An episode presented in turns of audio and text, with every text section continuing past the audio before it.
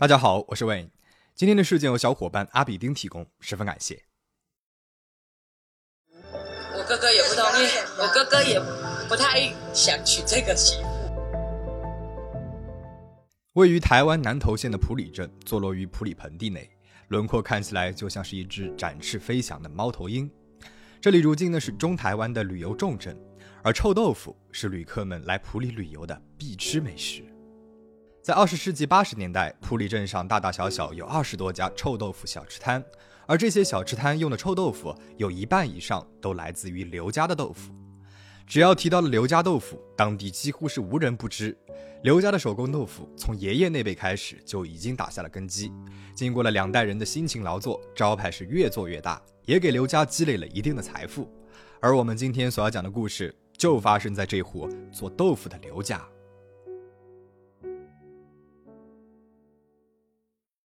一九八二年，刘家豆腐创始人的孙子刘宇航出生了。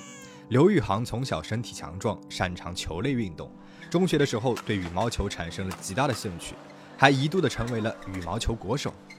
少年得志，家境殷实，当时的刘宇航可以说是周围人羡慕的对象了。然而他这看似开了挂的人生，却在那一次走进了一个酒店之后完全变了调。刘宇航的家乡埔里位于台中，而刘宇航高中呢去了台南就读。某一天，还在念高中的刘宇航走进了台南的一家酒店，并且在酒店里面认识了一位酒家女。这位酒家女长相清秀，服务周到，是店里面的红牌。两个人一见钟情，很快就确定了关系。这位酒家女名字叫林于如，台南人，高职毕业之后就来到了酒店上班。与林于如交往之后，刘宇航的性情大变，不去上课，不去训练就不说了，酗酒赌博他样样都会了。原来这林玉如沉迷于六合彩，他把自己的积蓄都给输光了不说，还欠下了一屁股的债。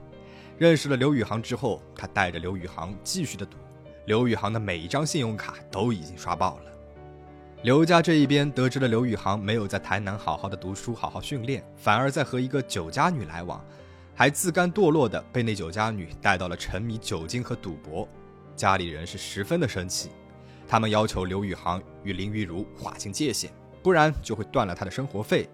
但是刘宇航一个字也听不进去，还是坚持和林玉如在一起。后来当时刘家豆腐的主持人刘宇航的父亲身体不是很好，希望儿子呢可以回家接手豆腐生意。刚好刘宇航高中毕业，林玉如呢也怀上了刘宇航的孩子，刘家人这才无奈的接受了林玉如，给小两口在埔里和台南办了一场盛大的婚礼。婚礼结束之后，刘家父母又抵押贷款帮小两口还了大部分的赌债，希望他们能够重新开始，专心的经营家里面的豆腐生意。一开始，夫妻俩似乎是的确上了心的，那生意也是经营的有模有样。林玉如甚至还开发出了一款新的口味，让刘家的生意一度更加火爆。但是很快，也许是新鲜劲过去了，夫妻俩好吃懒做、贪得无厌的脾性开始在生意上暴露了出来。豆腐的品质越来越差不说，他们还乱涨价，到了供货的时间呢，却说没有货等等，这让和刘家合作了几十年的老主顾们都十分的不满意。起先客户们呢也都是睁一只眼闭一只眼的，觉得这不过是小夫妻俩刚刚接手，还没有习惯作业流程，时间久了自然也会渐入佳境的。但是过了几个月之后，情况并没有好转，反而是越来越糟糕。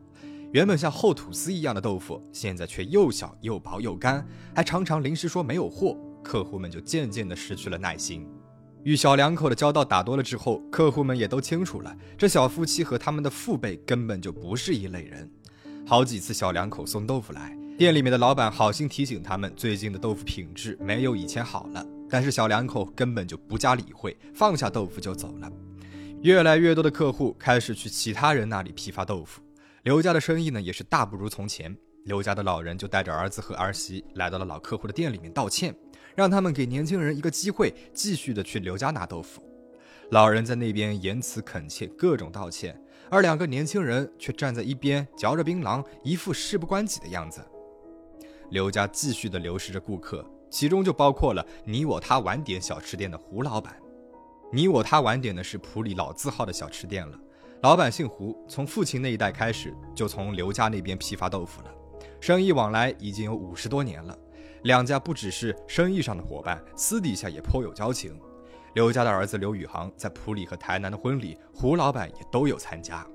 林于如夫妻接手了豆腐生意之后，胡老板好几次提醒过他们，豆腐的品质大不如从前了，但是小两口根本就没有放在心上。后来为了自己的生意着想，胡老板也只能够断了这几十年的生意往来，从别人那边拿豆腐了。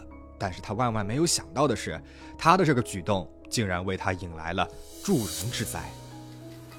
二零零八年八月十六日凌晨，胡老板的小吃店突然发生了火灾，有人看见当时小吃店门口站着一个人，穿着雨衣，样子很像是林于如。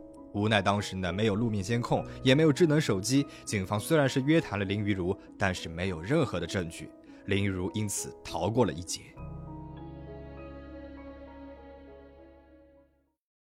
虽说胡老板的店面遭受了火光之灾，经济损失惨重，但是没有人员伤亡，实为是不幸中的大幸。而至于刘家，则没有那么的好运了。二零零九年五月份，刘宇航的母亲郑慧生因为心肌梗塞骤逝，整个普里小镇一片哗然。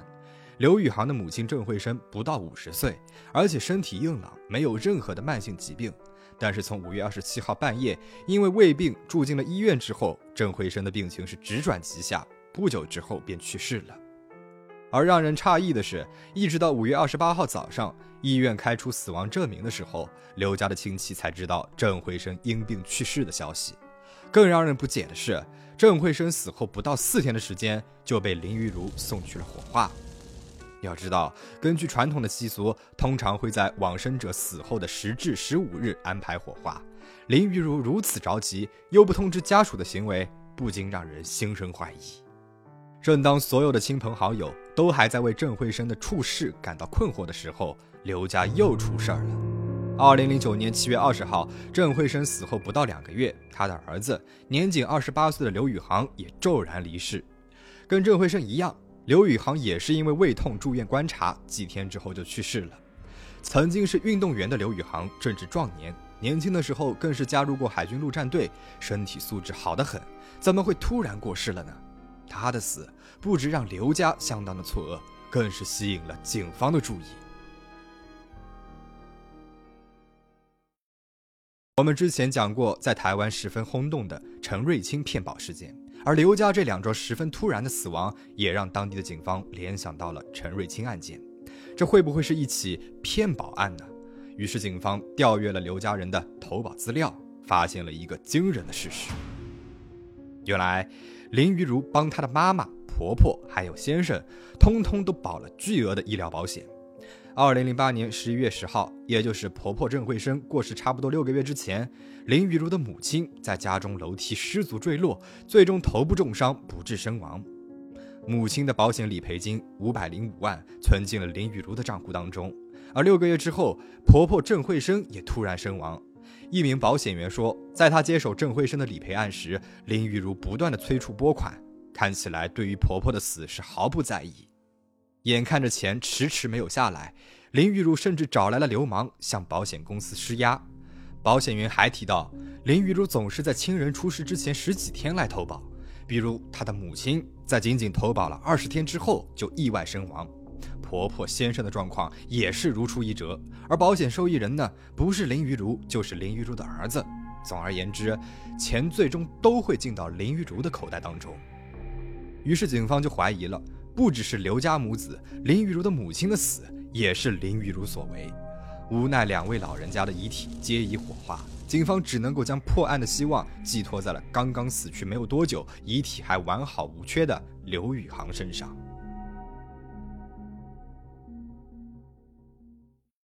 警方介入调查之后，刘宇航的尸体被完善保存，送去了尸检。经过仔细的化验之后，令人吃惊但不意外的结果出炉了。刘宇航的尸体当中不只含有高剂量的安眠药、抗抑郁药成分，竟然还有农药与甲醇。经过调查，刘宇航根本就没有精神问题，也更没有精神科的看诊记录。这些药物是如何进入刘宇航体内的呢？在他因为胃痛住院期间，频繁出入病房的林于如立刻被列为了头号嫌疑人。警方询问了医护人员，并且查阅了监控器的画面之后，大致理出了案件始末。原来这已经不是刘宇航第一次进入急诊室了。二零零九年六月二十五日凌晨，刘宇航因为肠胃问题，心脏跳得很快住院。住院期间，林玉如全程陪同，说是想要亲自的照顾先生。凌晨三点钟，护士在巡房的时候发现，原本清澈透明的点滴瓶竟然变成了浑浊的淡黄色，这明显不太对劲。护士就问林玉如这是怎么回事，却被反问，这应该问你们的医生吧，为什么会变得这么浑浊呢？难道是点滴变质了？这么多年护士从来没有遇到过这种情况，护士就怀疑是不是林玉如暗中动了手脚，她就偷偷地将浑浊的点滴保存起来，以备不时之需。而此时的刘宇航神情呆滞，瞳孔也有如猫般细小，好像是中了毒一样。幸好在一番抢救之后，幸运地捡回了一条命。护士把刘宇航的病床移到了护理站附近，以便更好的照顾。到了凌晨五点多，护士注意到林玉如站在了丈夫的病床边，并且背对着护理站，不知道在做什么。护士立马跑了过去，却看见林玉如拿着一个针筒在往点滴袋里面注射着什么东西。护士赶忙问，你在干嘛？林玉如慌乱地解释说，自己呢是觉得点滴滴不下来，就想用针筒通一通点滴而已。那么点滴滴不下来一般都是会通知护士来处理的，哪会有人自己拿着针筒去戳点滴袋呢？护士越来越觉得这个妻子不对劲，更加留意观察刘宇航这一床了。因此这一次刘宇航得以大难不死。二零零九年七月十七日凌晨五点四十分，刘宇航又因为上吐下泻、头晕不适住院。这一次林玉如依旧是全程陪同，并且选择了单人病房。七月二十号凌晨，在林玉如离开了病房后不到二十分钟，刘宇航就病危了，并且被送往了加护病房急救。但是这一次死神没有放过他，最终刘宇航抢救无效，永远的离开了人世。七月十七日至七月二十号这一段时间，除了医疗人员，就只有林玉如出入过病房。警方因此合理的推断，林玉如就是这起事件的幕后黑手，而那一包浑浊的点滴在此时也起到了关键的作用。点滴当中被查出来了安眠药、抗抑郁药、农药、甲醇等成分，与刘宇航体内检验出来的毒物不谋而合。查出了刘宇航的死因之后，警方发现林玉如又帮小姑和儿子都买了巨额保险，疑似是想要故技重施。在证据确凿的情况之下，警方逮捕了林玉如，各路媒体也纷纷报道，把林玉如称为了金氏媳妇。随着警方调查的深入，以及媒体对于刘家亲戚和邻居的采访报道，更多关于本案的细节浮出了水面。林玉如和刘宇航结婚后，刘父刘母帮他们还了一部分的欠款。一开始呢，小两口也安分的过了一阵子，林玉如呢也会带着公婆一起去吃大餐。但是俗话说，日久见人心啊，林玉如的嗜赌本性渐渐的显露了出来。公公在世的时候，她还有所收敛，但是后来公公过世了，婆婆拿儿子儿媳就一点办法也没有了。除了好赌，林玉如还出手阔绰，各种名牌加身，普里镇上的人呢都说她是标准的有钱人。刘父过世之后，林玉如和刘宇航领了刘父的保险金，但是很快就花完了。根据南头普里的一名组头所言，林玉如一期至少会签下二十万的六合彩，连彩券行的老板都看不下去了，要他适可而止。但是林玉如丝毫不知收敛，根据判决书上的记载，林玉如夫妻俩在台面上的外债就有六百多万，更别说是台面下欠地下钱庄的到底有多少了。林玉如虽然是被逮捕了，但是心理素质极高的她拒不认罪。检察官不断的努力，甚至搬出了民间信仰当中的因果轮回的观念来压制她。在整整四个月之后，她终于是坦白了所有的犯案过程。小吃店的火是她放的，妈妈、婆婆、老公也全部都是她杀的。原来林玉如之所以会杀害母亲，是因为母亲气她败光了家产，欠债不还，并且对她破口大骂。林玉如气急败坏之下，就将妈妈给推下了楼，并且伪造了失足摔落的假象。而事后领到了五百零五万新台币保险金，对于林玉如而言，就像是开启了新世界大门一般，让她从此在地狱之路上一去不复返。食髓知味的她逐渐的失去了人性，贪婪的欲望驱使着她不断的犯案，这才有了之后的刘家惨案。如果警方没有及时的阻止，或许林玉如的小姑、儿子也都会遭遇不测。正当警方大受鼓舞，打算一举拿下林玉如的时候，一审发生的事情却跌破了所有人的眼镜。狡猾的林玉如在律师的帮助之下改变了证词，他声称是警察威胁他，如果他不认的话，就要拖他的姐姐下水。为了保护姐姐，他只好全部都认了。林玉如说自己的确是杀了丈夫，但那是因为刘宇航时常家暴，自己呢是出于自卫才动了杀心。至于妈妈与婆婆，她声称妈妈的死纯属是意外，与自己毫无关联，而婆婆呢则是老公杀的，自己是迫于无奈，只能够成为了帮凶。同时，林玉如的律师呢也开始了自己的表演，他向法院提交了草屯养老院为林玉如做的智力报告。当时在法院的所有人都不敢相信，报告上写的这林玉如的智力竟然只有五十七，属于是轻度智能障碍，在法律上可以被减轻刑罚。要知道，一个人的平均智力约为一百零四左右，又赌博又杀人放火，还知道拿针筒往点滴袋里面注射毒物能够致人死地的林玉如，智力竟然只有五十七，实在是让人难以信服。但是无论如何，草屯养老院的智力报告确实为一审带来了变数。不过最终法官没有听信林玉如律师的说辞。二零一一年五月份，南投地方法院一审宣判，林玉如杀害妈妈婆婆被判两个无期徒刑，杀害丈夫刘宇航则被判死刑。不服气的林玉如一路上诉。二零一三年五月份，台湾最高法院重新开庭审理此案，律师再次拿出了草屯养老院的智力报告，强打智能不足这一个点。他连什么东西会致刘宇航而死，客观上可能都不知道。根据台湾的法律，轻度智能障碍的犯人的确不应该被判处死刑，但是仅仅一张白纸黑字的智力报告，真的能够证明些什么吗？林玉如从各种层面上来看，都不像是一个智能不足的人，甚至被说是天才也不为过。最终法律维持了原判，没有给予翻盘机会。二零一三年六月十三日，最高法院判决出炉，林玉如正式进入了死刑名单，并且成为了台湾第四名被判处死刑的女性，同时呢，也是台湾近二十年来唯一的女性死囚。惊世媳妇的故事到这里呢就结束了，但是台湾社会对于此案的讨论却丝毫未减。许多法律团体至今仍表示，林玉如的死刑判决存在着诸多疑点。